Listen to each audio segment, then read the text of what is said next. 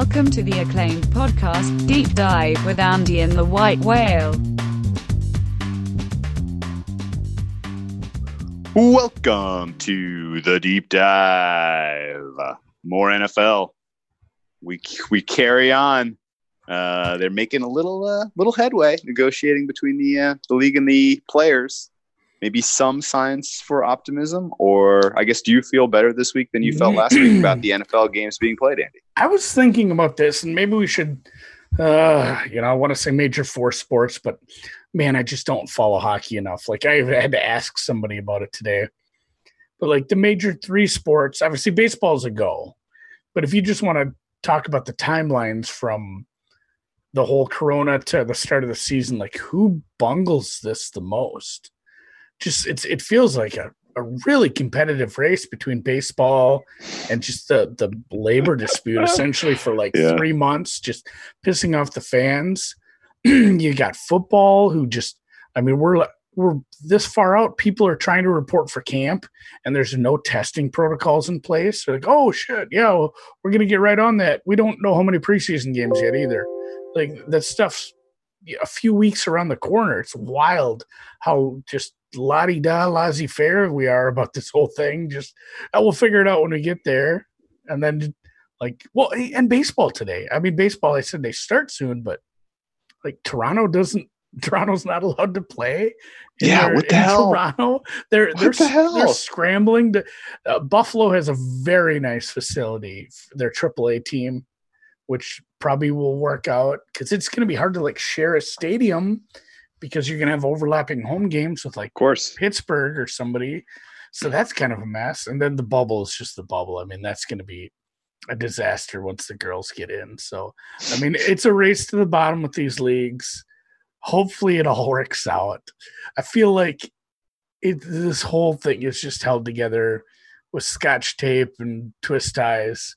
And just somebody sneezing the wrong way is going to drop a league, which I, that's a good analogy to use. Yeah. So Yeah. I'm I'm hopeful. I'm hopeful for all these sports because I know I know a lot of people enjoy basketball, baseball, hockey as much as we enjoy football. And God, but God, I hope I would trade all the other sports for five years just to get football going this season normal.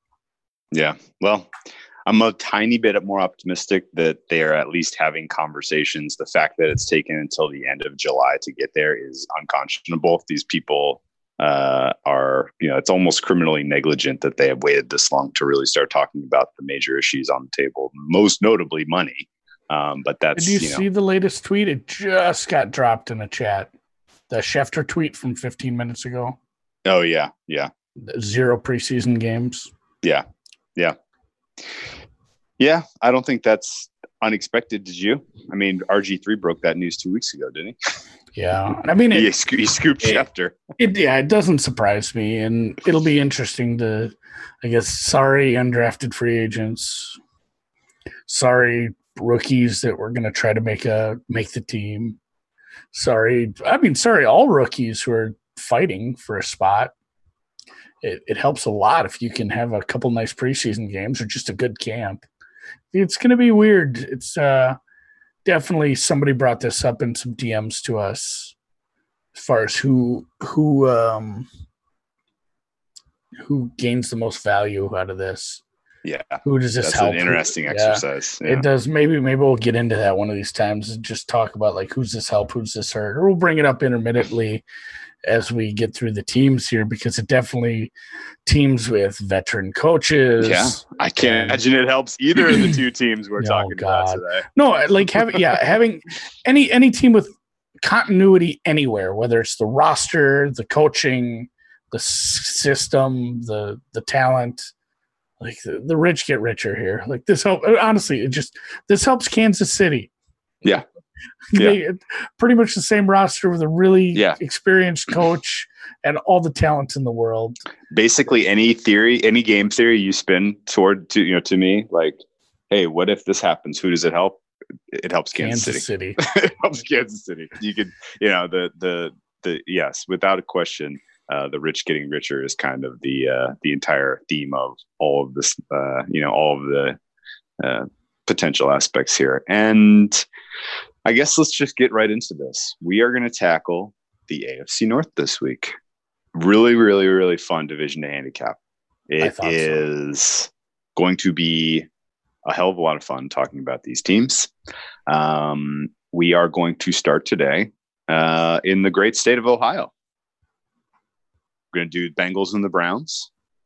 And uh, like we were just talking about, new head coach, young head coach for the Bengals, new head coach for the Browns, young quarterback for the Browns, new quarterback for the Bengals. Um, lots of uncertainty. You sure wouldn't have minded uh, getting Joe Burrow a couple of preseason snaps to get the jitters out before taking on um, who do they got week one? The Chargers. Uh, so you know, it's it would have been nice to you know to have a little bit of a dress rehearsal. Uh, not going to happen. Um, and really, I am, you know, I am uh, just in general, my feeling about the Bengals is going to be probably wait until at least four weeks into the season before I make a bet on these guys. It's going to take them a very long time to find their identity. Uh, we don't really have a sense that their head coach Zac Taylor has a system. You know, he can recreate the system that um, McVay put together in uh, in LA in short order. I think it's going to take quite a lot longer for Zac Taylor to find his identity here with the Bengals. Um, but uh, but they got a quarterback of the future in Joe Burrow, I suppose. Uh, do you want to start with Burrow? Yeah, I mean, it worked out. They they got the number one pick. Uh, it kind of felt like just it was Miami's by default before we started last season, and they just Miami'd it up. Got a few wins. Beat Burrow, Pats. yeah, Burrow back to Ohio. You know where he uh, played before he transferred down to LSU. It's really hard to say anything bad about Joe Burrow. You I'm watched a gonna- lot of his games, right? Yeah, I'm gonna You had try. some. You had some Heisman, oh yeah, and that- you, so so you were you were on that roller coaster with Burrow for uh, for the majority of the season. You watched a lot of LSU. Oh yeah. Plus, I mean, they were just fun games, and again, like hard to say anything bad about him. You can't, you know, some of these quarterbacks, you want to say like, uh, oh, I'm trying to think of a good example, but uh, some of these quarterbacks who come out of mid-major leagues and really rip it up, like, yeah, you know what? He played a mid-major schedule. Jesus Christ, LSU had a tough schedule. They played everybody.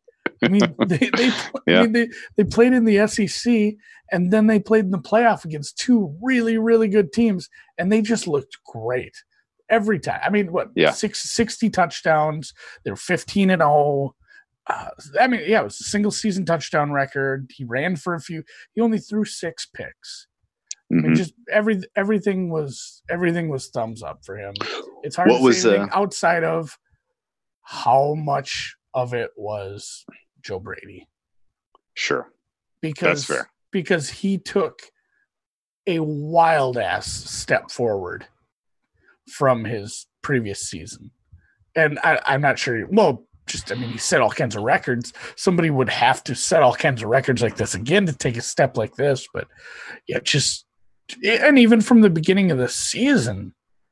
Um, they played a tight one with Texas, who I don't think was honestly. I mean, it was a road game um, they had a couple a couple tough ones. I feel like at the beginning of the year outside of that, but I mean once once it got to the end of the year, I mean they were just putting up points. They beat they beat Georgia by like four touchdowns. They, Yeah. I mean how, how many did they put up on Oklahoma? I felt like that was going to be a close game. it was it was a ton of points. Yeah, I thought they were going to score 100.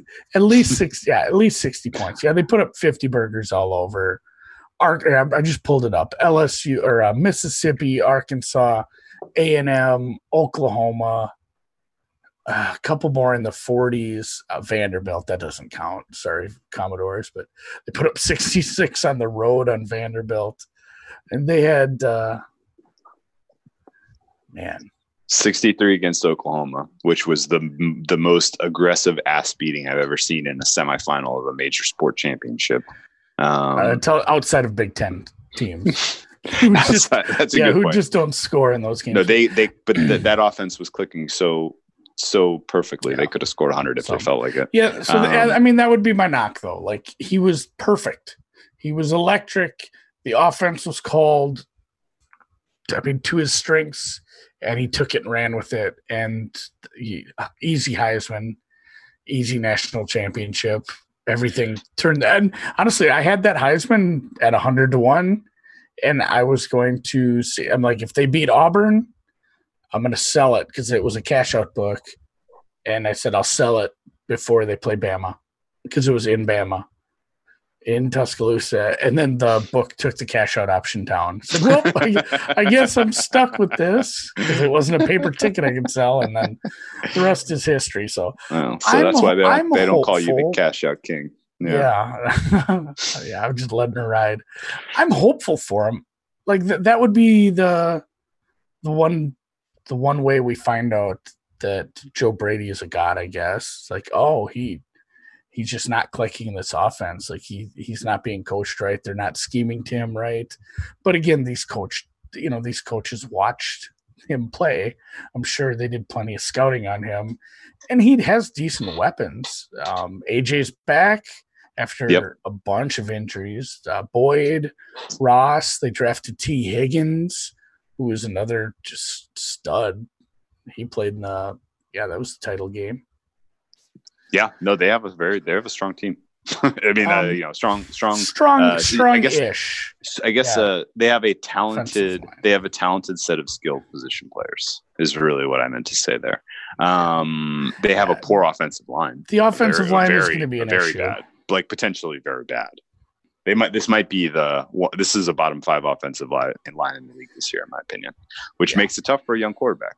Um, I think that's the biggest glaring spot. Like both sides of the ball, offensive line is the biggest weakness. I'm not sure it improved very much. They, you know, when you have so many needs, eh, they didn't end up drafting. I think they took one very late. They didn't end up drafting anything. They didn't sign any offensive linemen. They're kind of just going status quo. And it's like what we said when we talked a little bit of Miami one time. You know, you can only fill so many needs. You can't sign everybody. You can't draft everybody. They needed a quarterback. They got their quarterback. They needed help everywhere. So, I mean, a lot of the drafting and free agent signing they did was at other glaring weaknesses. They had big troubles with the secondary. They needed a replacement up in the up front uh, for I'm trying to think who they lost up there. Either way, they needed they needed some help on the defensive line. They ended up signing uh, DJ Reader, which I really kind of like that uh, quite a bit, especially if the rest of the defensive line, defensive ends are healthy. They could have a decent defense. So, yeah, like I think we're in agreement that the offensive line could be a huge liability. And if you have a, a new guy coming in at quarterback, it doesn't matter if he has great receivers if the scheme and the offensive line don't get it there, it could be a, a shitty learning curve for him, especially without preseason and camp. Mm, okay. So my my expectations are tempered, although I'm I'm excited about him. I think he can I think he can work at this level.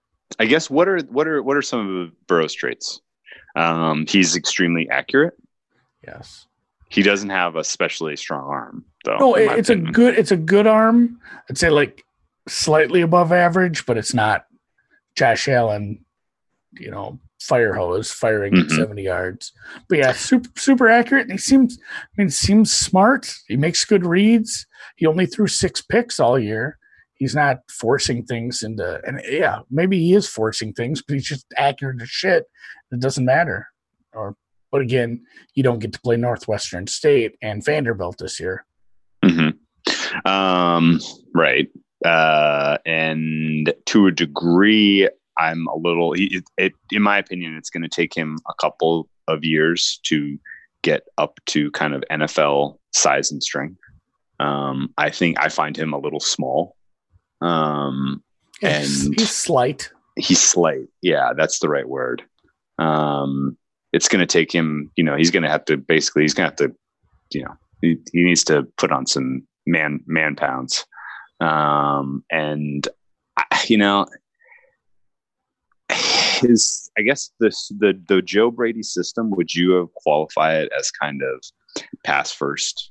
It was it was a it was a pretty aggressive offense, right? Um, he had relative. He was asked to make quick reads, right? He was asked to get the ball out pretty quickly. Um, that's pretty compatible with what Zac Taylor would want to do. I'm guessing. Um, there, so there should be some compatibility there. Yeah, I'm not 100% sure on Zac Taylor if if I'm trusting what he wants to do. I'm not I guess I'm not super sold on he will call the plays. Like he's he's an offensive and I do want to say you said very young. Stefanski's only like 2 or 3 years older.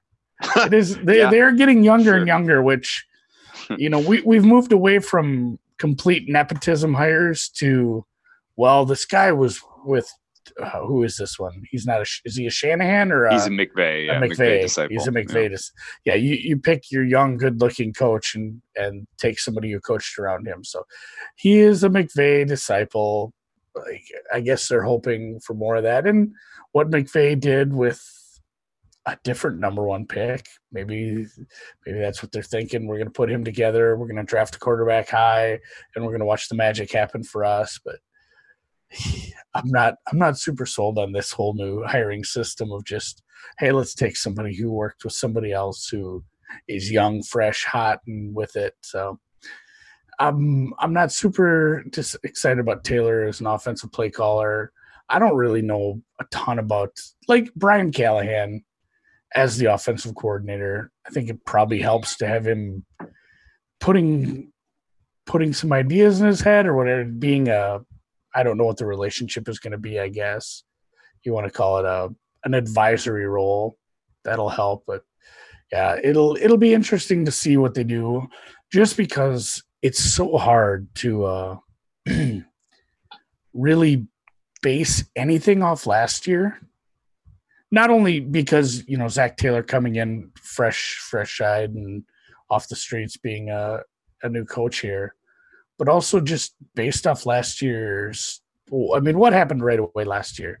They had a offensive lineman go down with injury for the year. Yeah, their their first then- their, yeah. their their round one pick never took a snap. he didn't take a snap. He had another offensive lineman retire like a couple Yeah. weeks later or something. AJ Green hurt instantly. I'm trying to think if it was Ross or Boyd that I think it was Ross that missed a bunch of time as well. So I mean, you kind of just got a whole lame duck system with a bunch of important injuries. Your quarterbacks are just a mess, and it's going to be really hard to base anything off such a like it, was just such a throwaway season where I mean they they just went to kind of running the clock out not as a in a game but as a season. you know, like Yes. go No, go- go- true. Yeah, go look at some of their. I don't know what the point I'm trying to get to with this, but it it's a hard team to evaluate Yeah, from a no, talent standpoint I don't disagree at all. because yeah, they just ran the clock out on the on the season. Um, some of the usage rates are just wild when you look at that. Like they, you people are mad they misused Eifert, but it's like, well, what were you going to do in that high flying offense with him? Like, eh, I guess they were planning on moving on already. So whatever, it's it's Uzomah's system now, and that's another. There's another nice receiver. So I don't know what the shit is going to happen with this team because they have some talent at the receivers. They got a high draft pick at a quarterback and a terrible offensive line. So this offense could go a couple different ways. And I think it's gonna I mean, what's your take on Zac Taylor or Zac Taylor? Yeah, he's a coach. Yeah. He's a coach. like that that that's my main sticking point for the Bengals here is like I Yep, don't he's know a coach. I don't know what I'm going to get out of this offense. And I think it, it is all predicated on the offense because the defense will be what it is. Like they they made some good additions. They'll have a decent front. Linebackers are probably still going to be shitty, but when when they're not out there constantly, that's going to help them a little bit. So the defense should just get better by default. So uh, I guess the the schedule is not crazy tough. This could be a team that you know wins seven eight games. If, Oh, uh, that's if- crazy. If the offense, you know, Seven, eight games. Se- really? eight- you think that that's their reasonable, I think a reasonable seven, landing? seven's probably the ceiling. Okay. Eight, Okay. Eight's a little crazy. I'm talking crazy talk. okay. If the defensive secondary is good, whatever. But I think yeah, everything's going to stem around what can Zac Taylor do with a brand new quarterback and some damn good receivers. Yeah, right, right, right. And I like uh, what you said guess- about the quick, yeah, the quick, quick release offense or the quick read offense down at LSU. Maybe that's the plan. Like, hey, we know what our offensive line is. Let's just let's get things out fast. We have good receivers. Receivers need to be getting open, getting open quick, and we're gonna make it easy for Joe, kind of in that three to three to eight yard range a lot early on. Yeah.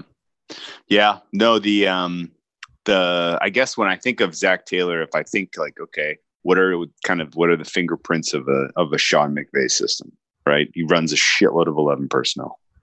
Right. And that specifically is designed to not tip his hand uh, about what the you know what the upcoming um, play is going to be. Uh, and they love running, you know, running plays out, you know, with the, uh, you know, the the Gurley system back in the day. Um, and you know, they have a running back in Mixon who can do a reasonable impression of that. Um, I don't think the off, you know, the same. They have the same kind of problems that the Rams had last year in terms of offensive line strength, though. And you know, it's it's I can very clearly see a situation playing out where when they go up against teams that are either blitz heavy or have, you know, strong front seven, the Bengals are really going to struggle offensively. Burrow could be running for his life in a lot of plays. I don't know what Burrow looks like when he's under when he's truly under duress, right? No one really does. Like he was he didn't play much at Ohio State and at LSU he had, you know, an all-American you know protection system around him and talent to throw to so it's like he never really um you know was was you know had adversity so to speak um i guess they're probably the the alabama game may be worth going and watching Yeah. and seeing if they if the d line from bama ever really got him you know had him under pressure i thought you know he performed very well in that game but i didn't really feel like he was um he was under pressure much uh, so this is going to be a learning experience, I think, for him, even beyond just understanding and learning the offense and you know taking his game to a pro a pro level. Um, I worry about Burrow's ability to stay healthy because of his slightness and uh, and you know stay upright because of this offensive line. Um, Yeah, Now- start talking about the pass rushers just in the division. yeah, great, great, great start. Yes, Myles Garrett yes. swinging helmets at you. Yes, You got the yes. entire Baltimore TJ defense. You, You got, got TJ Blitz, Watt, the yeah, Steelers. Blitz crazy Ravens. Yes, all of those division games are going to be extremely, extremely tough for him to have um, time in the pocket to you know find the right reads. Now, does that manifest about as week one? Remember Yeah. when they played the Chargers? the There's Chargers? Yes, rush. exactly. Char- There's a ton- like, I'm of- looking, there's lots a- of them. Ton of good pass rush they're going to go up against. They, I mean, Yes. even they've got Washington on the schedule. They've Yes, got Dallas on the schedule. yes, Like the Yes. yeah, if if the offensive line isn't clicking, this could be a long year. yes. Yeah, I think either either way, it's going to be a long year. Like, is, is there a scenario in your mind? What's the scenario where the Bengals finish third or better in the division? Uh, Basically, a disaster by another team. Oh boy. Not only do they have to overperform, like the Browns really have to brown it up.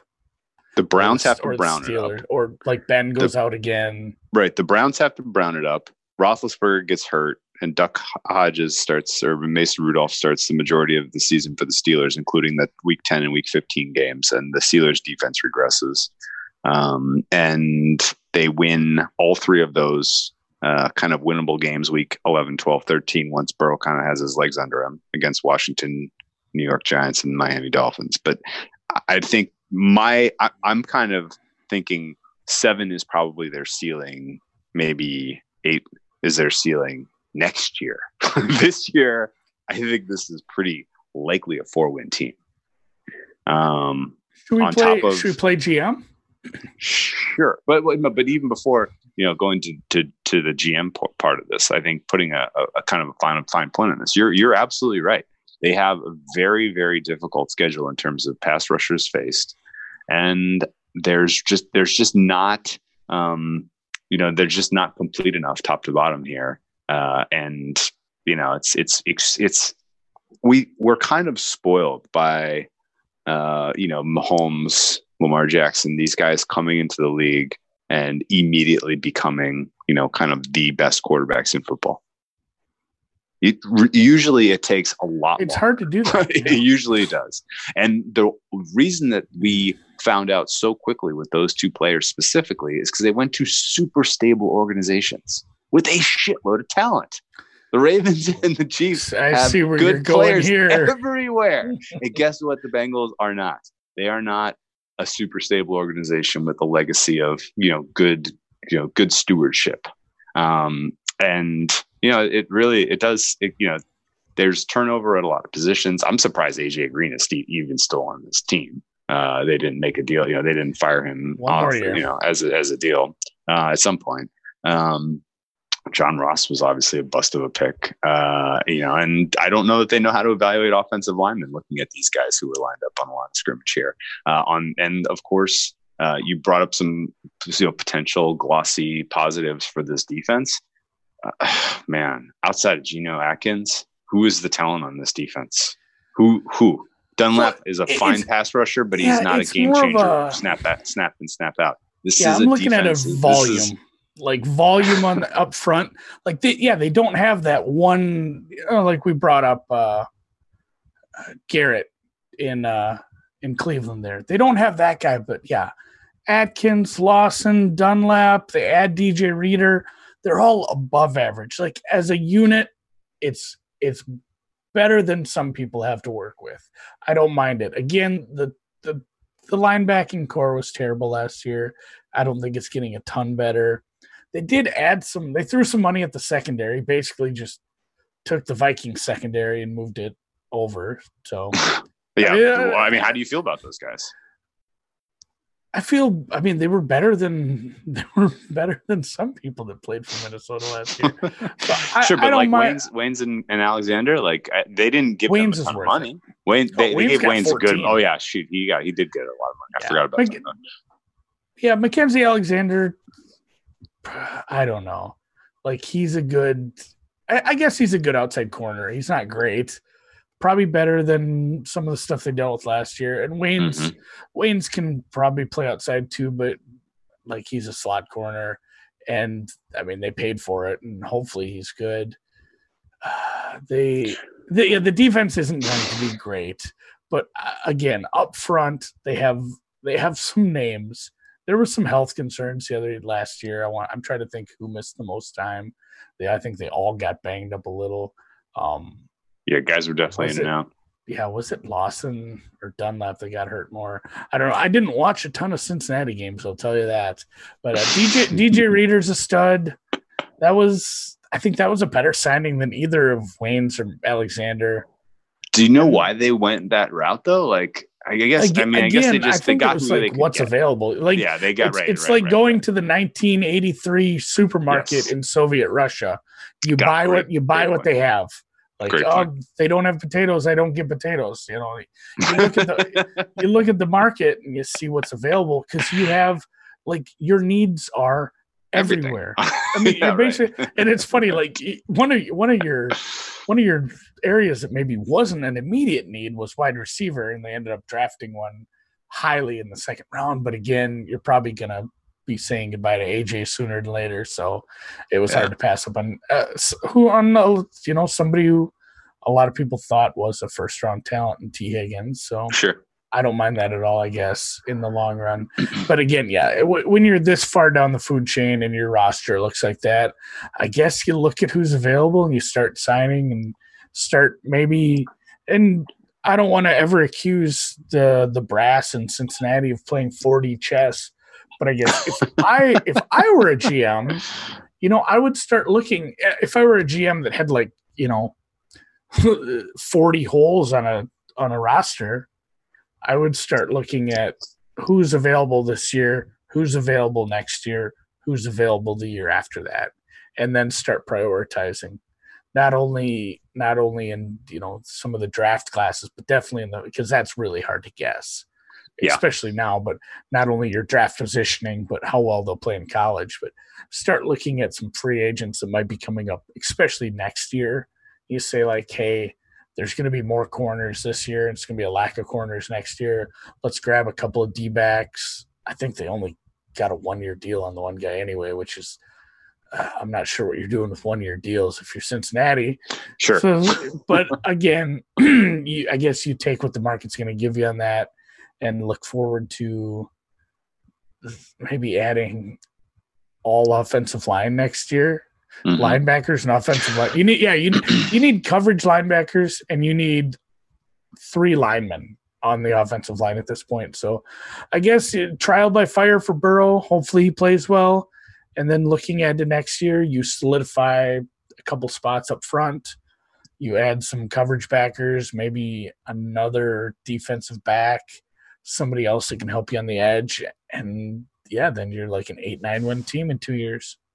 Yes. This is depressing. I'm getting depressed by this whole thing. Well, no, no. I mean, but they're not. They, they're they are probably one off season away from being competitive. I guess. Uh, the problem is the AFC North is freaking stacked, man. It's stacked. Like every year, your path goes through the Ravens, and the Ravens are obviously running a juggernaut, and they have. You don't have an advantage over them on quarterback, um, on quarterback cost for now, right? Like you know, here you have Joe Burrow on a very, very cost controlled contract for you know four years, really, realistically, right? Before you, you know, if he pans out to be the guy, then you know you're probably going to redo his deal after four years. Maybe, maybe because the Bengals are so cost conscious, they really do push that into the fifth year. But you have this, uh, you know, this window, and you're probably not looking at this year like we need to compete for the playoffs because nobody really expects them to because of how talent, you know, how tough their division is and you know how young their quarterback is going to be. So I think really if you're a GM of this team or an owner of the team now, your whole point of the 2020 campaign is to show some promise, to show some sign of life, um, and really realistically to keep your quarterback from getting killed, um, and you know just get the fans excited about the future of this team. Uh, what they did in terms of hitting the free agency market all, all you know all across the defense you know just giving uh, you know, throwing money at everyone.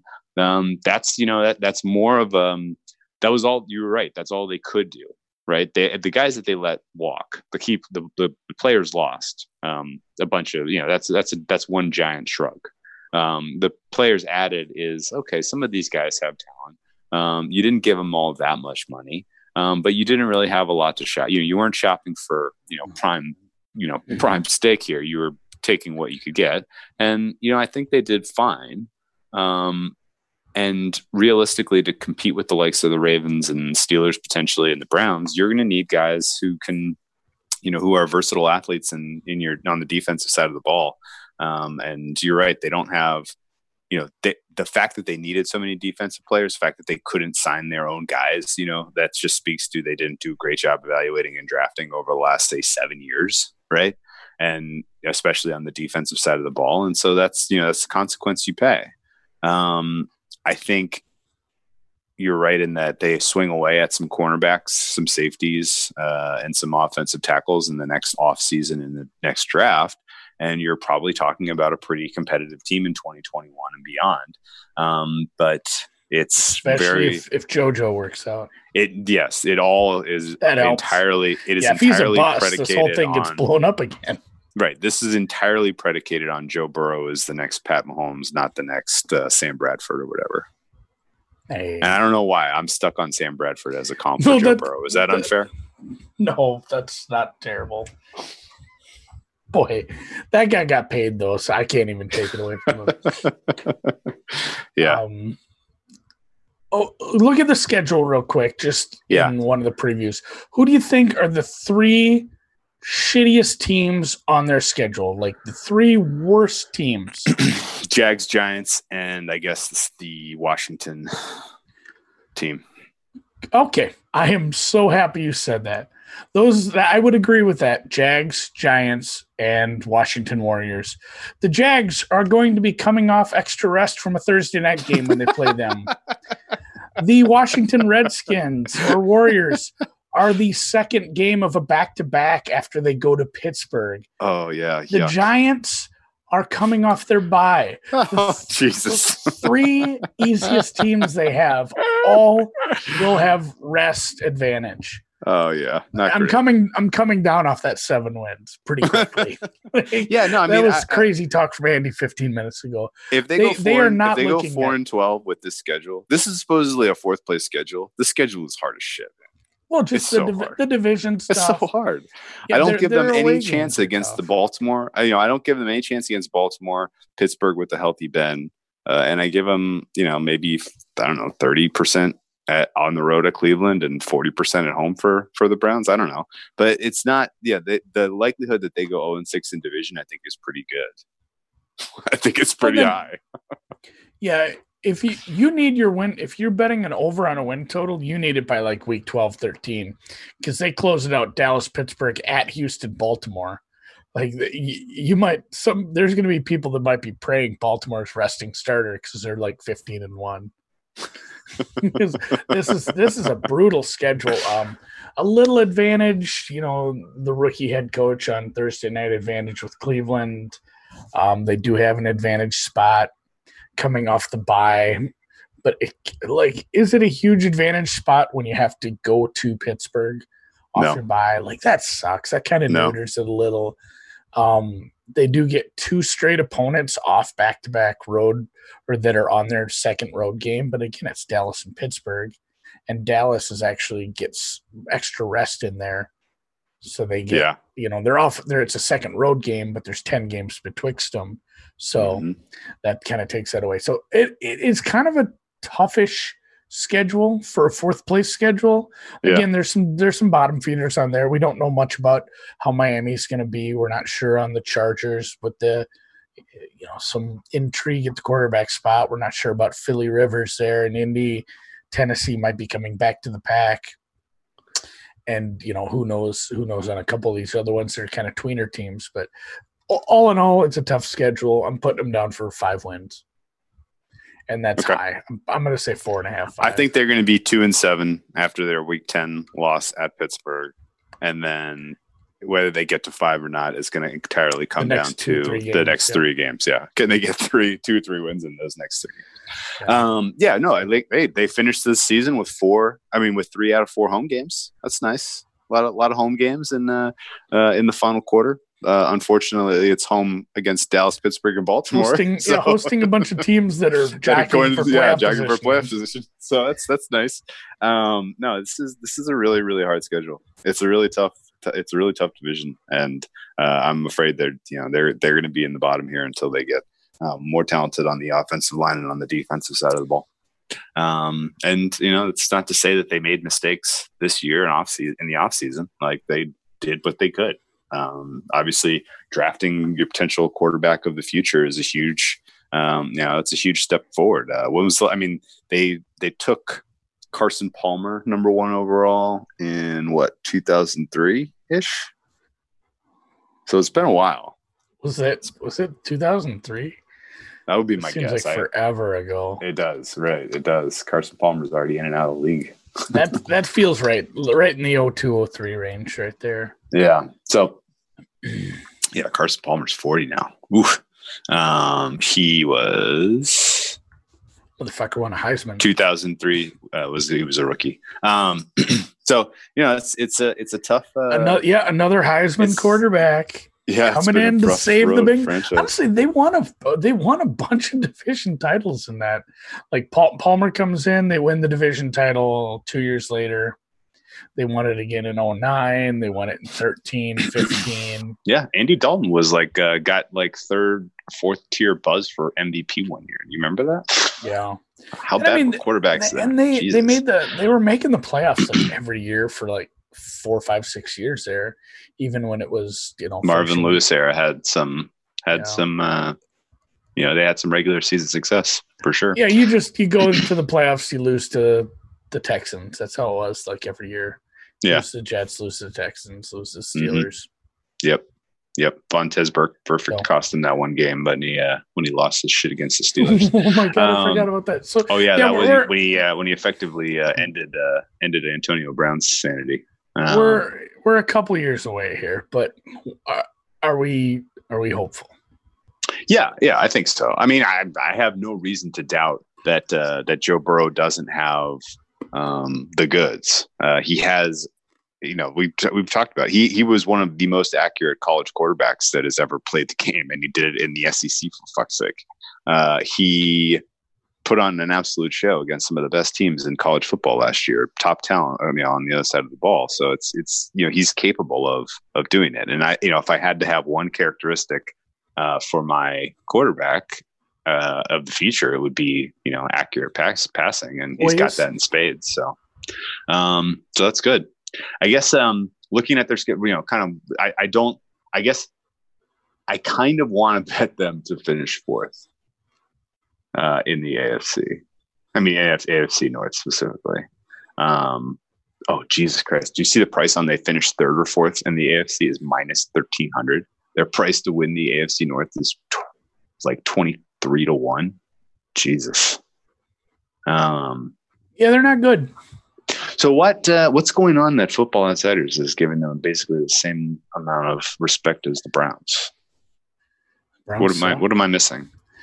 I'm I'm not sure that they're weighting the schedule like we are, I guess. Or the Bengal they have Super Bowl contender with 11 plus wins. They have 7% of their of their simulations or whatever however they came up with these. 7% the Bengals are Super Bowl contender? That's insane to me. I don't love that. That's wild. Um, okay. Well, I mean, so are are we? I mean, we might be late to the party here, but are we feeling like under five at 5Dimes? And you know, you take your push probability there too. Under five is like plus one seventy six. Yeah, it's not. That's it's kind of intriguing to me. I don't mind that because I think yeah, my, my ceiling went from seven to five pretty quick when I looked. you know why schedule. else I don't mind? I didn't. I didn't look at the schedule earlier. Jesus you know, Christ! You know why else I don't mind under five? Um, is because they're going to start poorly. so and I and they're going to come around and be underrated by the market at some point in November, December potentially. So you can likely get some swings on them as dogs in the in the middle there, you know, in the middle towards the end of their schedule. Um, and if they accidentally you know, happen to win those games and get two five, then you're talking about a push. Like I, I really, I really well, that, yeah, you can you can find some nice middles there by betting them exactly. yeah, underdog. no, exactly. Yeah, exactly. That's what I'm. That's exactly what I'm getting at. I mean, speaking of as a huge underdog, looking at the look ahead lines for the season, um, 12 point dogs at the Eagles week three, 16 and a half point dogs at the Ravens week, uh, you know, uh, what's that week seven or week five? Sorry, week five. Um, nine and a half point dogs at the Colts. I kind of, I kind of don't, I kind of like them against the Colts in terms of how they match up personnel wise and strengths and weaknesses. I'll probably bet them that week, week six. Um, do you think I'm going to get a better number than nine and a half, or should I bet nine and a half now? They're going to lose a lot of these games in the open. open. Yeah, they're not going to be good to start. So. They're not going to look. They're not going to yeah, look great. If they lose, yeah, if they lose to like Tyrod Taylor right off the bat, yeah, I don't think anyone's going to be like, "Oh man, I should bet him as a pick against the Niners next week." Dude, think about that game with uh, Tyrod Taylor and uh, and the Chargers. I like Tyrod um, Taylor actually. What uh, what is going on with that total? What? Well, don't look! Don't look! Don't look! What do you, what would you make the total in uh, Chargers Bengals? Week in one? no fans. It is in SoFi or whatever it's called. Like forty four. It's a, it's home. It's in Cincy. Yeah. Okay, it's in Cincinnati. Still no fans. Forty four. Hmm. Uh, what, what's it at? Hang on, I'm pulling up. Uh, oh, you don't even know? No, I I, uh, I want the current line. I already have a ticket on it, but uh, I just want to make sure it's still there. Yep, 44. Good job. Yep, 44. Uh, we are a future. We are a. We've slowly transitioned to totals. Yeah, we, no, we played sure. so many more totals last year than sides, sure. and I think we were, I think we were better for it. I got the I got a 44 and a half ticket when I saw those numbers pop because I was like, this is my favorite under on the whole card week one. Um, and I feel even better about it now than I did then. Um, you know, given how this uh, preseason is unfolded. So under 44, I think is still bettable. Um, and uh, Look, you Uh, yeah. already betting on the season. I like it. A lot of hope. lot There's of a couple so. of week one. There's a couple week one bets I already have, and I'll I'll bring them up as we go through these previews. Um, but I, yeah, I think I think it's right still now. bettable.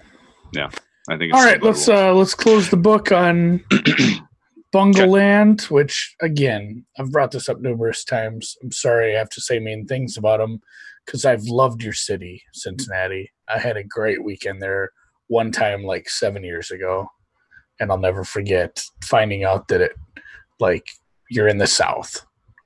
Like it's just it's just Kentucky. Like oh, we're just in Kentucky. I didn't realize how far south we were. Again, great barbecue there. And two two years from now, you guys are gonna have something.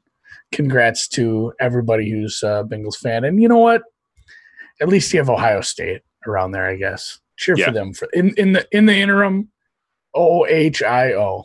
yeah, Ohio State's going to be great this year if they play football. If they Um, play football. So Yeah, no, and I think you know, realistically, just I need, I would really like to just see a healthy season for him. Like, just get through the season without getting hurt. Um, it's a kind of asking a lot. Um, QB two, Ryan Finley. Oh my goodness, he would be a massive dog uh, If- if, if we- out. if we get Oof. to yeah, if Burrow gets dinged up, that Oof. that under five looks so good. Ryan I'm probably going to bet this. good. I'm probably going to bet it under five, Yeah, even though it's, it's a low a number. big- it's, It's a it's a plus. It's plus one seventy five. Like Yeah. I I think that should be closer to like plus one twenty five. Um, trivia question to Yes. start out the second team. When was the last time the Cleveland Browns won the division? 1946. Jesus Christ, that wasn't a serious guess.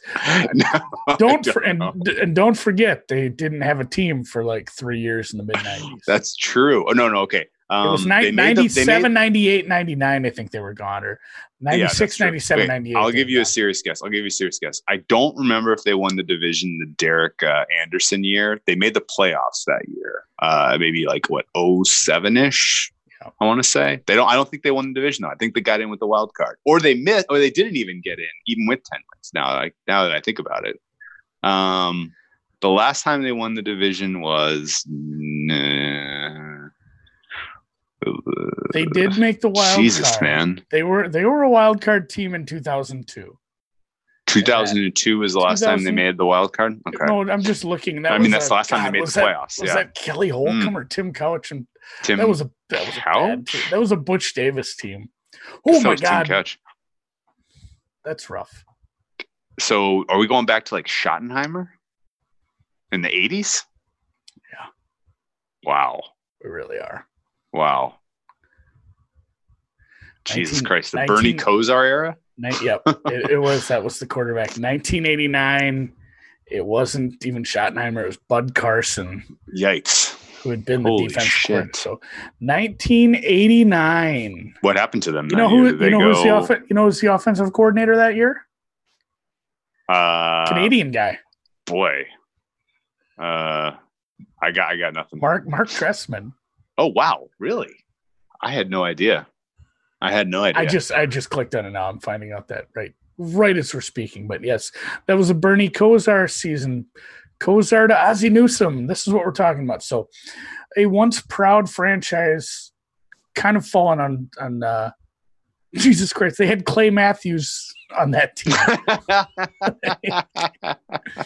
Oh my god! Oh, yes, this is a long time ago. This is about when I, the very first year I probably was watching any football at all. I was a very young man, so it's been a while. Wow. There's been a lot of hope over the last few seasons as they've had. a lot of people were betting them to win it last year. Oh my god! Yes, numerous We were not. number we were one on overalls. Ravens, Ravens train from Jump Street last year, but people were feeling the Browns. Lot of yeah, they were pretty trendy. A lot of, a lot of high draft picks, a lot of talent. Just can't quite nail down the coaching and the the the chemistry, the team gelling. And I think if they ever do, they'll be good because they still have a ton of talent on this team. Again, like you said, football outsiders rates them close to the Bengals. I don't. I think they have a like we said, they have they're a team with a big distribution. They can absolutely blow up again and be bad, but they have a fat long tail to Mhm. the over, to having a good season, to finally making it all click. and I think you're in agreement there. You're you're pretty high on Cincy. I feel like. On Cleveland. Yeah, that's what I meant. Same thing. I guess I'm cautiously optimistic. Um, That's a good way to be with them. I don't think I can make a I like- on them 'cause I- preseason. I like, and again, you know, like it's so much of this is so much of this is very, very speculative um, about Stefanski.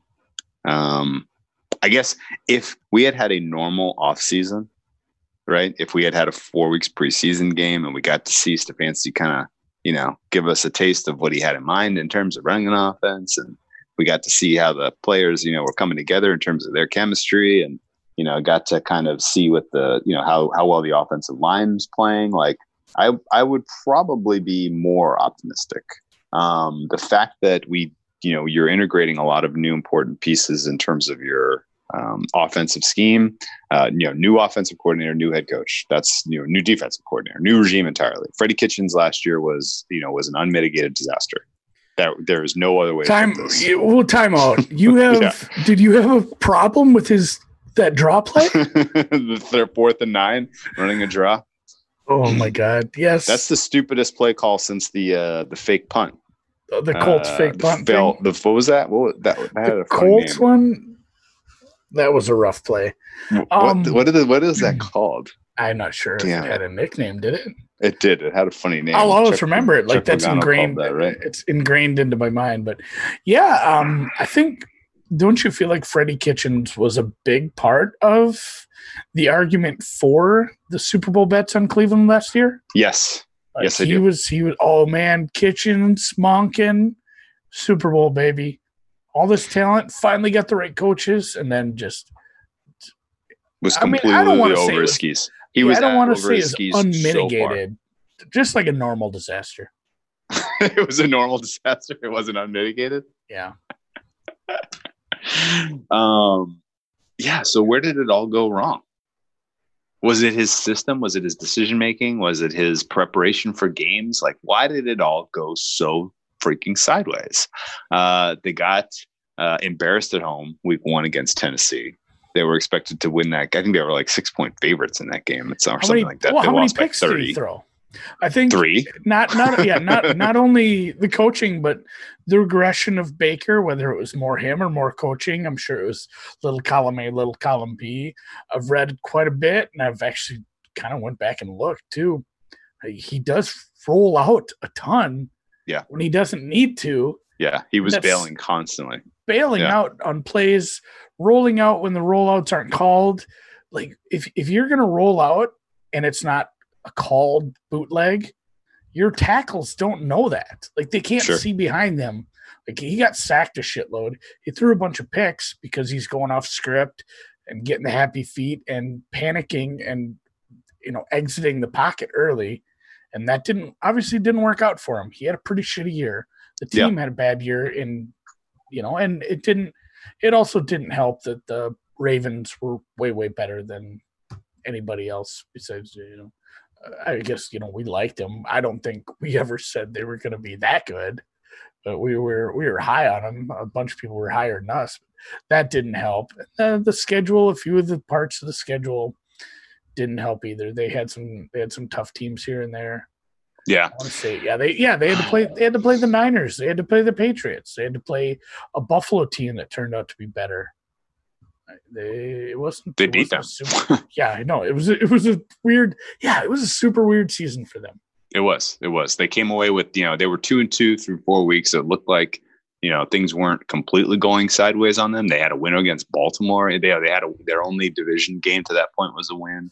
Um, and then they had a Yeah, primetime Thursday nighter. fuck this is. They had a primetime Thursday nighter at week five, I think it was Thursday against San Francisco, and they got undressed so brutally. It was such a mismatch, and that really kind of set the tone for the next part of their season, where they lose four in a row. And so the two and two turns into two and six. Season is over. Um, the I can't. Do you remember which game it was that uh, Kitchens called the draw on fourth and nine? Was it against the Rams week three? It was in prime Yeah, time yeah, for yeah. sure. it was it was L.A. Yeah. Okay. Well, you know they they had a they were wildly inconsistent up and down. Um, they were a fucking nightmare to bet on. If you had a ticket on the Browns in any given week, you were pulling your hair out. Like I, I, I still don't understand how they lost that game The- to Seattle week six. The Denver game too. The Denver game. I know yeah. a lot of people that were that took it in the shorts on that one as they lost to Denver somehow. Yeah. I mean, Yeah. it, it was a, it's a tough away game, but like that was kind of their turnaround. Like this is it. We gotta we're gonna get this. We're gonna get closer to 500. We got some winnable games. They end up beating Pu- Buffalo and Pittsburgh. I think they won three in a row after that, and then didn't win again until. No, no, Beat no, the no. Bengals. They They won yeah, four out of Yeah, five. yeah, at one yeah. point. They actually did. They beat Buffalo, Pittsburgh, Miami, lost to Pittsburgh, beat Cincy, and then just got shelled for the rest of the season. Three double digit losses to close out the year. Yeah. Yeah. No, it was not good. And I They guess lost to the Bengals. it, the Kitchens vision for the offense never really made sense. Kitchens and Monken was a disastrous marriage. That would never, they never jived. Uh, never, they, that was not cooperative.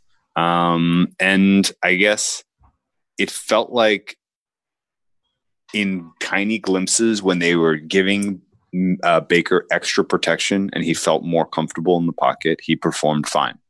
He was less inclined to give it away. But in any time that going got tough and he was under pressure and he was running for his life, it was an interception waiting to happen. He got a little unlucky with some of the picks. There were some, you know, tips and batted balls and fluky shit. Um, and but you know, he is kind of, I guess the the reason that Baker ints over was such a solid look last year is because we knew he's a you know he's got gunslinger mentality. Like his comp is Brett Favre for a reason. Like he like that's who you know that's who he plays like, and that's kind of in his DNA. Uh, where he'll make a mistake and he's not going to, you know, shot, you know, he's not going to be scared about that. He's going to go out there and he's going to keep chucking it. And if he doesn't have it on a given day, then that's going to be a three pick performance and you're going to lose by 30 points. And it's very, very tough to know if a humbling experience of last season is enough to really affect meaningful change in how he prepares for games. Uh, and it's really not clear to me whether the investments that they've made now in the offensive line are good enough to give him time in the pocket to, um, you know, to operate to his maximum potential. Um, That was probably my biggest plus outside of just moving on, ushering in the Stefanski era, I suppose. Like the Jack Conklin signing, kind of nice. that was a weird one too. He uh he was one where I think his fifth year got waived, and then he played well, and he ended up getting 14 million from somebody else. Yep. Yeah. Yep. So that worked out. They end up drafting um, a top 10 offensive, top 10 pick. They took an offensive tackle from Alabama and Jedrick Willis, Wills. Um, Yeah, he's good. You got, you got, you got a lot of not just draft capital, but capital tied up in a couple of tackles. I don't know if that's going to fix it when part of the problem is definitely your quarterback exiting the pocket at inopportune times. Hopefully, that can be coached out by Stefanski and the rest of the squad there. But uh, I think that's going to play a big part of it because there's there's talent everywhere. Like we've already been over this last year. I mean, it's the same conversation we had last year. You just you got Landry and you got Beckham. You've got Chubb. I mean, name a better running back duo, Chubb and Hunt. I don't know if the, I don't know if there's a team that has a one-two that that's good. They have you know talent. Eh, the defense is not as good as the I, uh, Ward, Myles Garrett. Uh, I I like the I like the free safety they drafted Grant Delpit. The rest of it, I'm not 100. percent I guess I'm not 100 percent sold on a lot of it. Sheldon Richardson was a lot better when he played for the Vikings, and a lot better when he played for the Jets. So if he can bounce back a little, I guess. But the rest of it is serviceable, I'd say. Like, this is the kind of team that can win 10, 11 games if the offense isn't absolutely putrid like it's been. Yeah. No, I agree. Um, So everyone seems to be very, you know, very high on the brain trust in Cleveland now. Do you have an opinion on how their offseason went for as a totality? Did they did they ace this offseason? I mean, they had better. I mean, they've had high draft capital numerous times. I like that they invested in the offensive line. I don't. I'm not sure what other direction they were going to go in the top ten there. Yeah, I mean, That was- I mean, gotten- that was- you could have gotten uh, Trent. They could have gone. They could have. Yeah, that's that's true. It turned out his negotiations were a little more of a pain if he wasn't going somewhere he wanted. Oh, okay. Um, Njoku wasn't he asking for a trade or something too? Yeah, no, yeah. So- they gave Austin Hooper a lot of money. I don't know if Austin Hooper's that good. Yeah, so it'll it'll be interesting to see how that all fleshes out. But I think overall it was okay. I like that they invested in the offensive line, not only free agency but the draft. The Austin Hooper thing is fine if you want to run more twelve personnel. Um, am I saying that right? I always mix Yeah, that up. yeah, yeah. tw- yeah, 12's two tight ends. I always mix up twelve and twenty-one.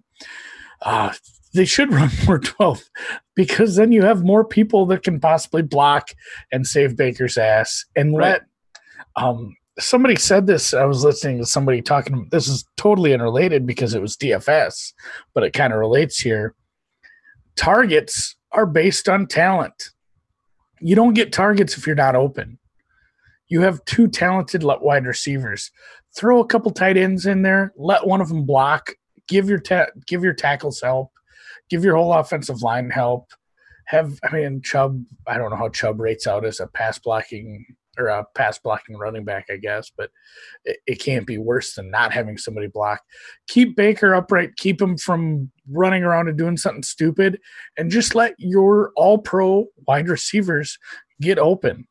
He's going to be a lot better if he's protected and and he's just letting the receivers do the work. Those guys need to they, they need to be schemed open. They need to use their talent and he needs to not be running around because he's uh, constantly under pressure and the offense will be better for it. Because that was that was a lot of the problems he was i don't know not like full on seeing ghosts like our friend sam but i felt like he was just forcing things. He was trying to get rid of it because he was worried about pressure and he was rolling out and running around into dumb positions and throwing bad interceptions which I guess we were fine with because we'd bet his interceptions over, which was never, never a sweat. One of the best bets we made all last year, I guess. Yeah, that was like almost home by half half season, So, mid season. so, I, yeah, um, so I like I like the Hooper signing. I like the tackles. I mean, what else did they really do? They got Case Keenum as a backup. I'm not sure that's like a that's not a total. Hey, we're going to bring someone in to compete because that's not the Yeah. situation they're in. But it doesn't hurt to have a, a good backup. Go ask the the team that won the Super Bowl last year had to start a backup a few games. So mhm. having a, a well paid established backup doesn't hurt. Um, Sendejo is a nice nickel dime guy coming in at safety. He's kind of been around. As far as who they lost, I'm not sure if there's anyone that hurt a ton. Ricky No, I don't think so. Was a decent tight end, but again, they replaced their tight ends that they lost. Yeah. Okay. Um, well, yeah, the, I thought the draft went okay. They didn't have a ton of picks. I think they only had eight picks, and they they filled in where they could. hmm Yeah. Okay. Um, yeah. No. I mean, I think the entirety of um, And then the coaching stuff, obviously. yeah, that, that's had, that's that had to happen. yeah. Then then that's going to be the end the end all fail or pass here for this front office is did they find the right guy? Is Kevin Stefanski the right guy?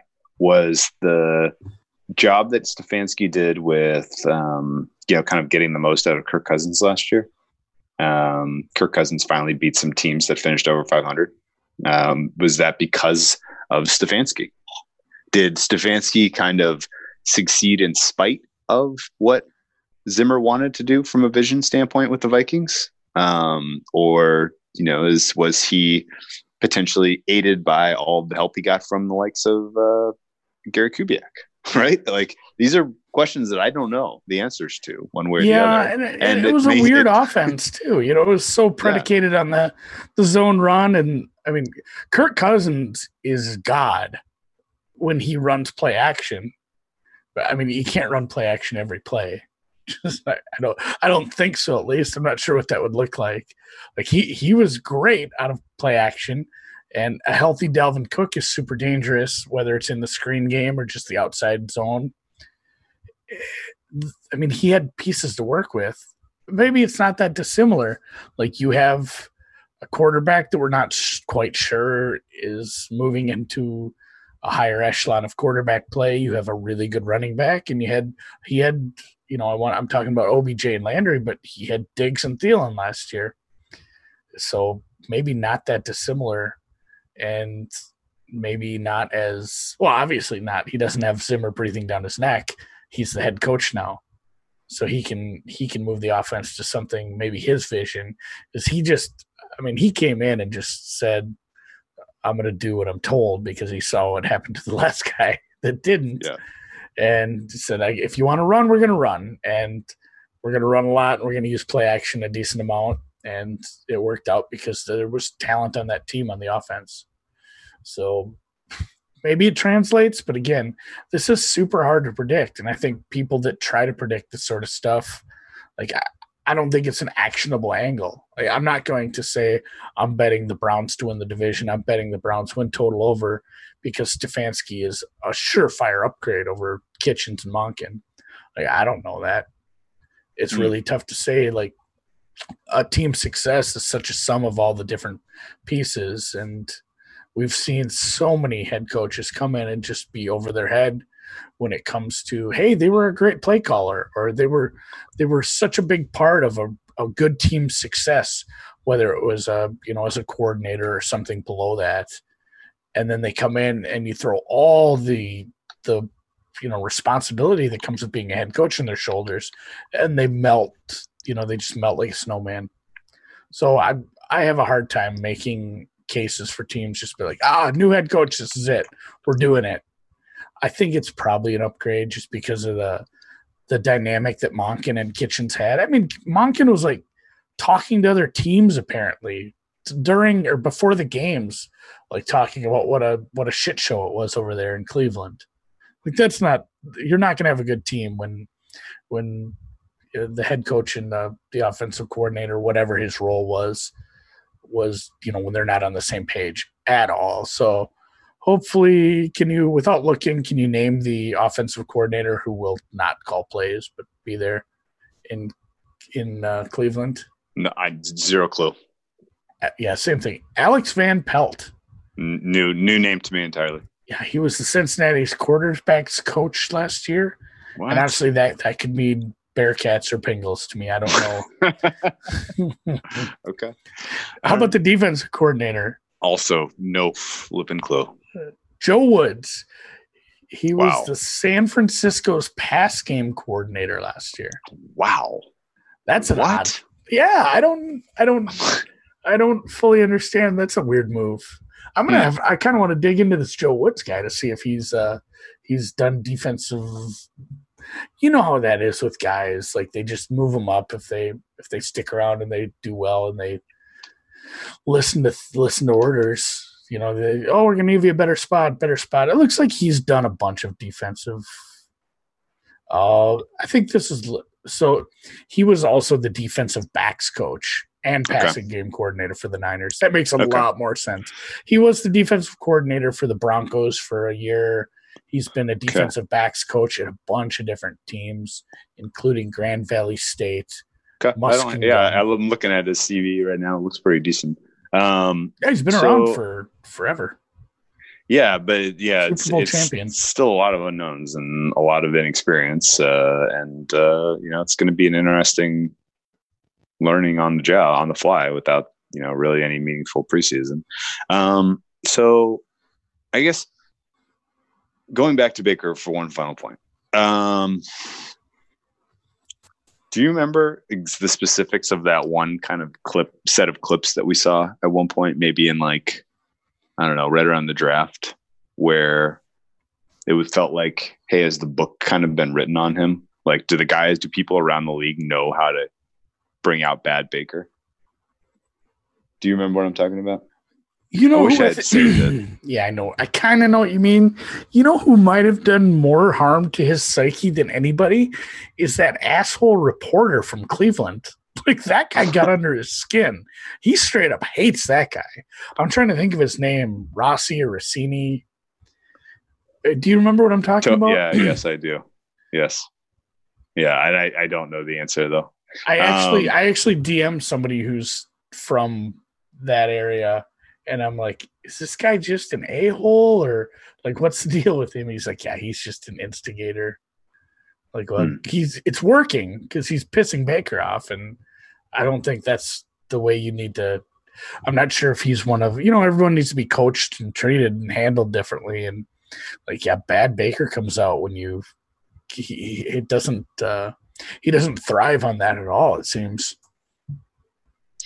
Well, the good news for him, for Baker, is that um, I would say six of the first nine games they play this season, he's going up against suspect pass defenses with pass rushes that are just eh, okay.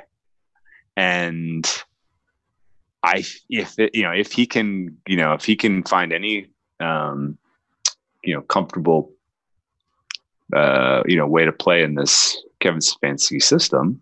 Um, I mean, he's still got the talent of a number one overall pick. Uh, he still, you know, has an ability to make ex- exceptional plays, and I think you covered it fairly. His uh, offensive weapons are superlative. Ob, and I guess, you know, do is there is is is Odell Beckham Jr. Uh, overrated? A little, a lot. No, I don't think so. Like physically, physically so gifted, and he can do anything. But like, is there a bigger? You know, I, I tried to ask: Is there a bigger, a better one-two combo at running back? Probably no. Is there a bigger one-two wide receiver quarterback head case combo in the league? Mm. like, Hmm, hmm, hmm, I'm not. I'm not coming up with one until Antonio Brown Brown some signed somewhere. Hmm.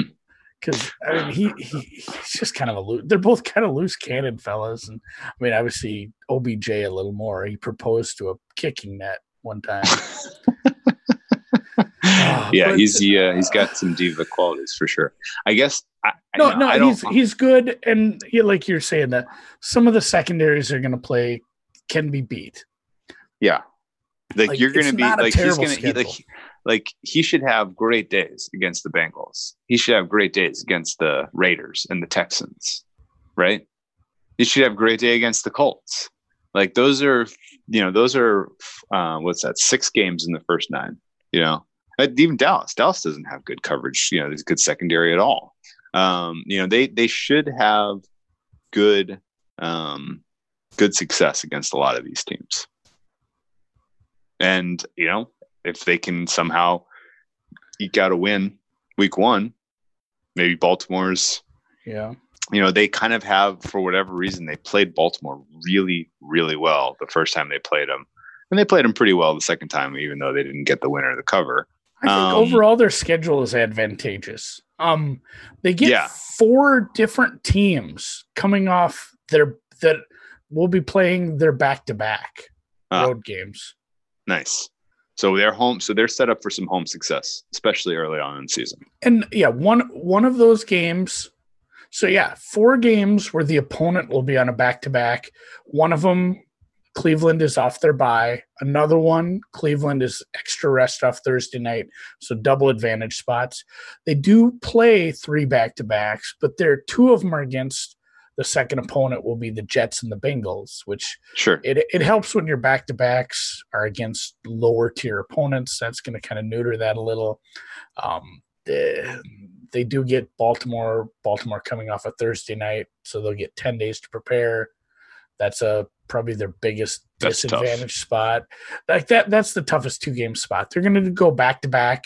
Their second is at Tennessee. We'll see on that team, I guess, but they're projected to be, you know, a, a playoff Decent. team. Yeah. So you go at Tennessee and then you play Baltimore with Baltimore having 10 days to prepare. That's a tough spot, but then you get to follow it up with a Jets Giants double double bubble beat up on bad teams. So the, the Mhm. schedule overall I think is a, a minimal positive as far as some if you want to rate all the schedules which i wonder if we should try to quantify some of this Oh, no, I do. I do have some numbers on that. yeah i mean well, what do your numbers say because just It's good. It's a good. It's a good schedule. it's not a terrible schedule i think It's they not. could be yeah, they don't play anyone coming off. They don't play anyone coming off a bye. That's huge. They don't ever have the rest advantage of playing anyone coming off the bye. Is nice. Um, that four you we brought that five week stretch from week twelve to week sixteen. Uh, is tough. Four road games in five weeks is nasty. No one wants Yes. to do that. And then the sandwich spot being Baltimore with extra rest stinks. Like that's a really tough five game stretch. If all of those opponents were neutral, the problem is they're better than three of those opponents, so it's not necessarily maybe maybe as good as another one. So they yeah. that they oh, I, those, I'd put them on par with tennessee yeah, so they might be fine through there, even though that's a really tough spot. Um, I if, if you want to compete for the division you have to win three of those five games. And if you want to you know it might be out of their hands at that point but i think this is a playoff team. I think Yeah, it's a I wild card team I just think it is based on the schedule. And, and if you do win two out of those five games, I think I think I can find eight other wins on the schedule, and I think you're a ten win team, and you're you're in a wild card spot. Mm, let's say so. Let's say that they uh, the the Browns finish the season ten and six, and they go to the the playoffs, and they get beat by you know whoever. The Texans, Right. They get beat by the Texans. Um, what is our perception of Baker after this season? If they win ten, if they win ten games, and if he reins in his end, you know, so say he finishes with um, twenty eight touchdowns and you know ten picks, and they're a ten win team. Are we talking about he is now back in the conversation for okay, this guy's going to continue to grow and make a leap and be a top ten quarterback in the league? A funny Uh, word or- to use. Grow. He's still Yeah. gonna be short. He ain't getting any taller. Uh, Yeah. But you know, we've seen we've seen quarterbacks make it work that are six feet tall. So, yeah, I think if he, if the new coaching regime can rein in some of his mistakes, and it sucks too because you know we talk about rookies we talk about some of the teams with less continuity this is definitely a team with less continuity even though a big part of the roster didn't turn over in the skill position spots like getting Yeah. to work with your new coaching staff or not getting to work with your new coaching staff is kind of rough Mhm. so uh, that sucks for him from this standpoint. Hopefully, he's you know a coachable guy that's going to listen to the new coaching staff and they have some ideas to fix some of the problems. I'm sure Stefanski's. I'm sure that's all he's been doing is grinding out ways to get Baker back to you know the peak of where he can play because Mhm. so much is going to be based off that. And you know we talk about you know the coaches not always doing what's best for the team long term, but, but doing what's best for them to keep their job for the longest amount of time. Making Sure. your making your quarterback look good when other coaches have failed. Yeah. like that buys you like five years. And I mean, it could be as simple as the tackles play well. The offensive line gives him time, and he's afforded, you know, he's afforded the the right situation to, you know, to make the most out of his tools. And then I mean, Stefan, a- yeah, and Stefanski Yeah. wins Coach of the Year because of two tackles that played well. Yeah, right. That's, it's- it's that- that is- funny- that's not Funny crazy. how it works. That's really not crazy. Um, and you know, just because you, you're right, they've been at the top of the draft for so many years now. This, I mean, this roster is absolutely stacked with talent. It's stacked. It's not perfect. It's not complete. You know, it's not. It's not. It's not lacking holes. There, you know, there are a couple soft spots here and there, but overall, it's really, really good. This is a really good roster. Denzel Ward is a great player. Myles Garrett is a bona fide superstar.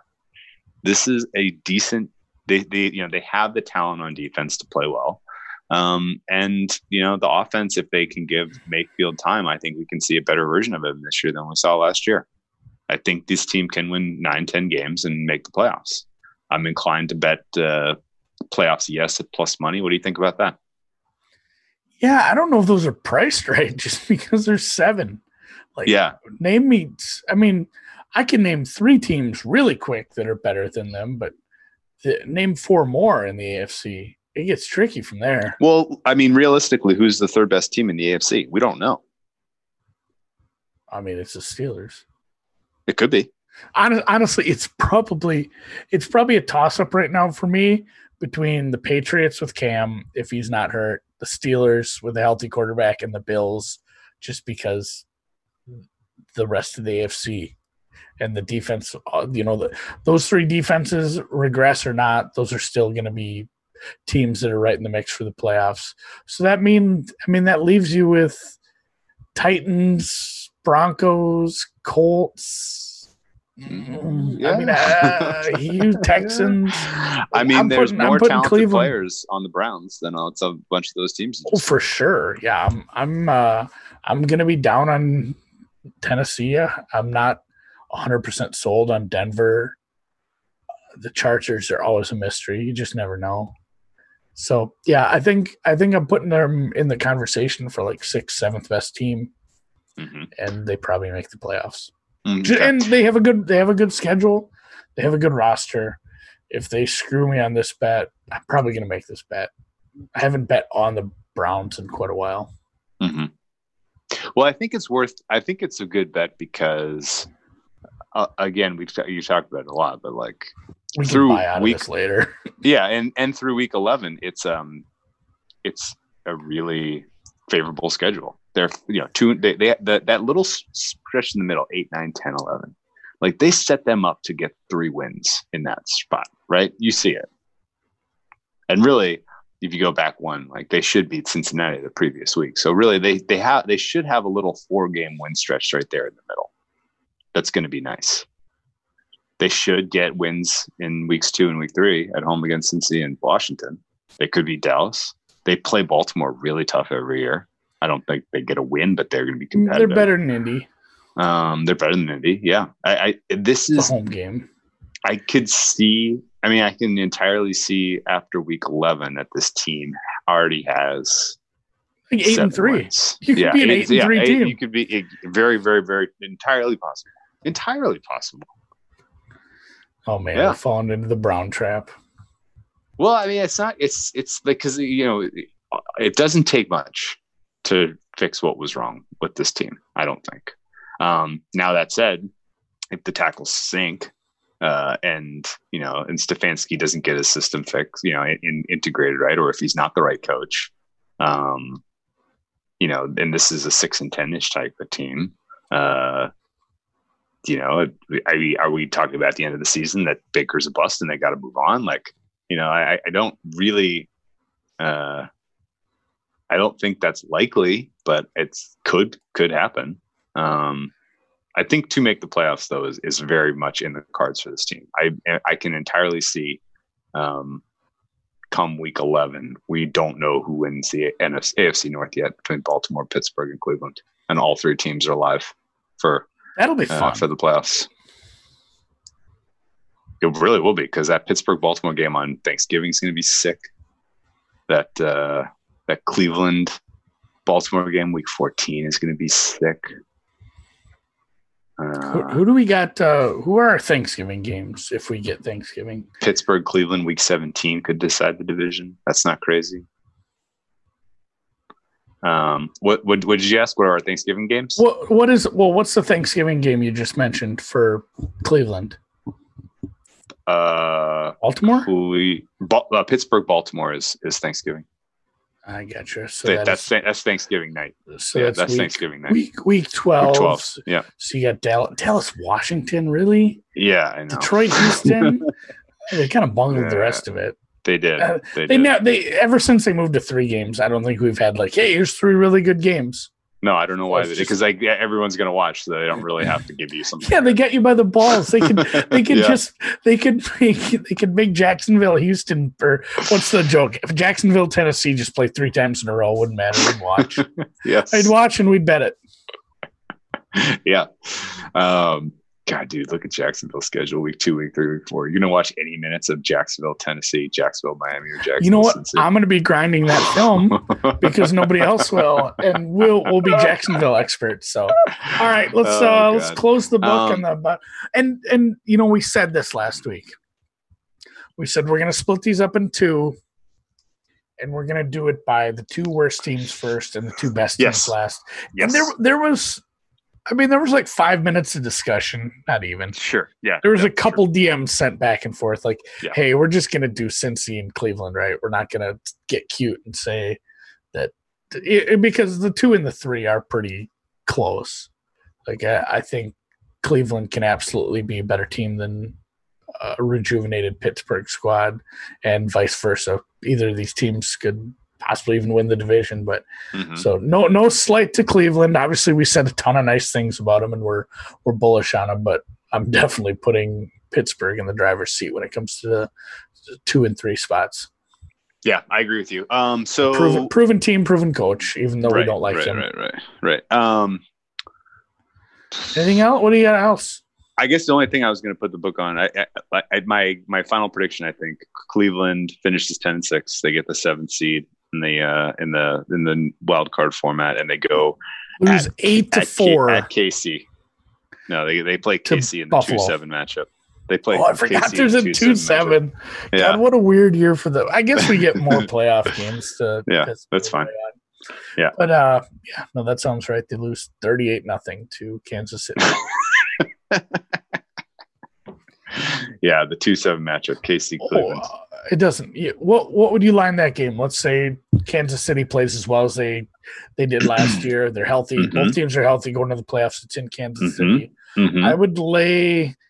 I would lay It's gonna be- and a half. yeah, it's gonna be nine and a half, ten. Yeah, I'd yeah. lay whatever rookie head coach You're in gonna the lay playoffs. I'd lay Okay. it. Roo- rookie head coach in the playoffs. Give me that all day long.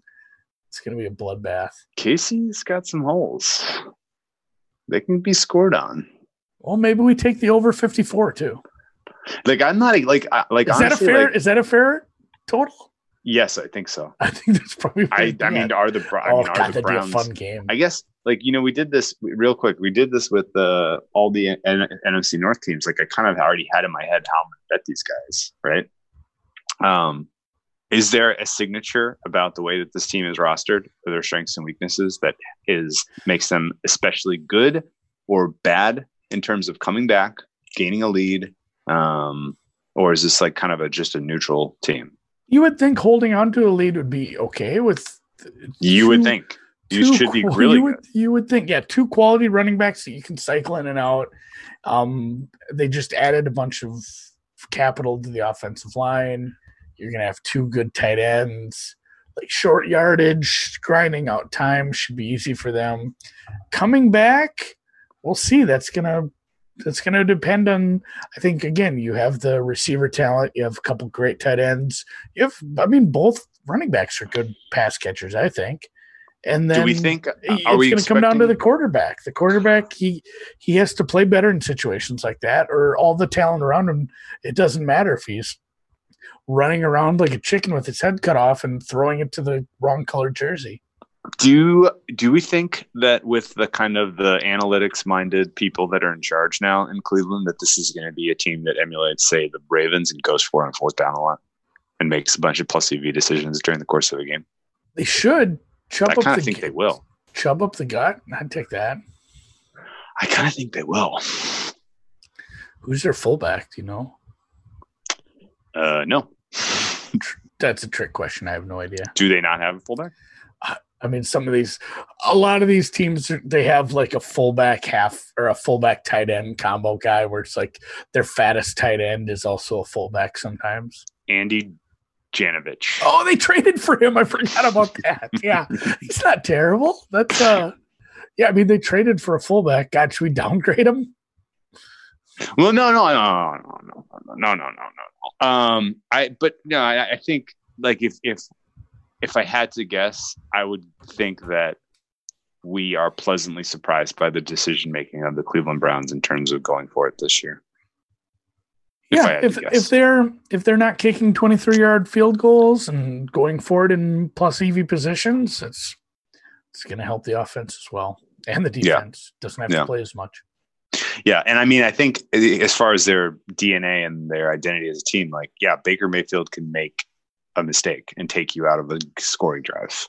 He can, you know, he's he's got a little volatility to him for sure, right? He's getting, and, and really that was kind of their mo last year. They didn't have many comebacks. They didn't have many, uh, you know, they either played well and they won you know they they won a game they should win, or they you know shot themselves in the dick five times. You know, and it was I guess I guess I would say the volatility part of it makes I think you know I'll, I'll take a chance because because you do still have the kind of the gunslinger mentality. Like I'll take a chance on them betting them at halftime to come back. Um, and I mean, to your point about being, you know, fourth downs are great and all, but it doesn't come up as much as first downs. Hopefully, yes. they ran a ton on first and ten. I mean, their most common play was Nick Chubb runs the ball on first and 10, and their success rate wasn't super great. Even if they had a first and over 10, like if they took a penalty, uh, they decided, like, hey, we're still going to run the ball most of the time, which that's not a super common play. It's a small sample size I'm pulling there, but they run on first down. So I think maybe getting away from that will probably help too. If you're going to say, hey, we're an analytics team now, you need to be slinging the ball on first down I like it. So I, I would be more interested to see that than I, I, mean I want both things. I want them going for fourth downs when when it calls for it, but I'd really like to see him passing more on first down. I would too. I think that I mean that's I, I like you don't put these kind of people in charge. You don't go make a bunch of good analytical analytics hires and then not do something with that, right? like there's there's usually a, a payoff for that. Um, Okay. All right. Cautiously optimistic on the Browns. I think they make the playoffs. I like that. Playoffs, yes, at plus 115. Um, I think that's better than swinging away on their alt wins over because it's a little, uh, it's a little price prohibitive. It's not, yeah. not a great, that's not a great payoff. Over nine and a half plus 150 is not, that's not calling me. like I can entirely see nine and seven being good enough to get these teams to the playoffs. AFC is pretty, uh, pretty wide open after the top two. So why can't us? Why not us? Why not now? dog pound's back, even though there's no fans. Never mind. I, I the dog pound will be watching from home. Yeah, the dog will pound will be there in spirit. All right. Well, so obviously cool. we're gonna do this uh, earlier this week too. So if oh, you're yeah. listening to this on Tuesday, we are recording one right now. You don't even know, like it's yeah. happening. We're doing it early to not tired. Of, tired of getting stepped on by golf. Golf is huge now. Everyone loves so betting golf. Golf, so big. Good God, like nobody took advantage more, even though they aren't putting it on TV very well. Golf is really a monster on Wednesday, so we're gonna do these early. We'll do these. Golf Monday is a monster. It's a monster handicapping it on Wednesday and content on Wednesday, and it's a and when we tweet about our uh, our podcast up on Thursday morning, everybody's like, "I don't fucking care. I'm watching golf." I, I, got Bo Hoag in a matchup. I don't need this. Yeah. So, yep. So we're going to be doing this early, and obviously Pittsburgh and Baltimore up next. I'm very excited to talk about regression both directions. I like it. I like it a lot. All right. Sounds good.